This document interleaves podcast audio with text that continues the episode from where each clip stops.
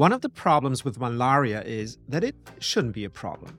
It's actually not that hard to protect yourself from getting infected.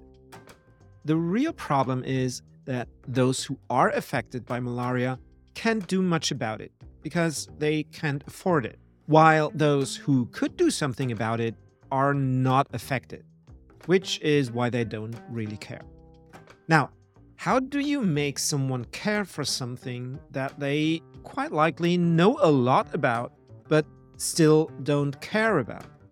Here's what Bill Gates did when he took the TED stage in 2009. He was facing an audience of people who you'd imagine could potentially do something about malaria, although they were not affected. I mean, a ticket to the conference costs at least 5,000 bucks.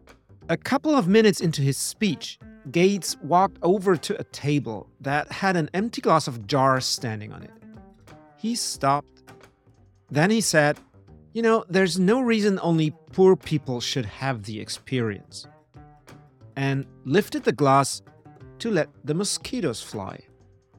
Only to add that the mosquitoes were, of course, not infectious. This short moment was stronger than any professionally designed Excel chart could have been. It was stronger than any photo of a suffering patient or a mourning family would have been. Because it brought the experience close. Gates didn't just speak about the severity of malaria, he didn't just show it, he let his audience experience the feelings. Suddenly, they were affected. At least, kind of. At least for a very brief moment. And so he made them care. Doing something against malaria wasn't just the generous thing to do anymore, but the human thing to do. The best part is this it didn't cost him a fortune.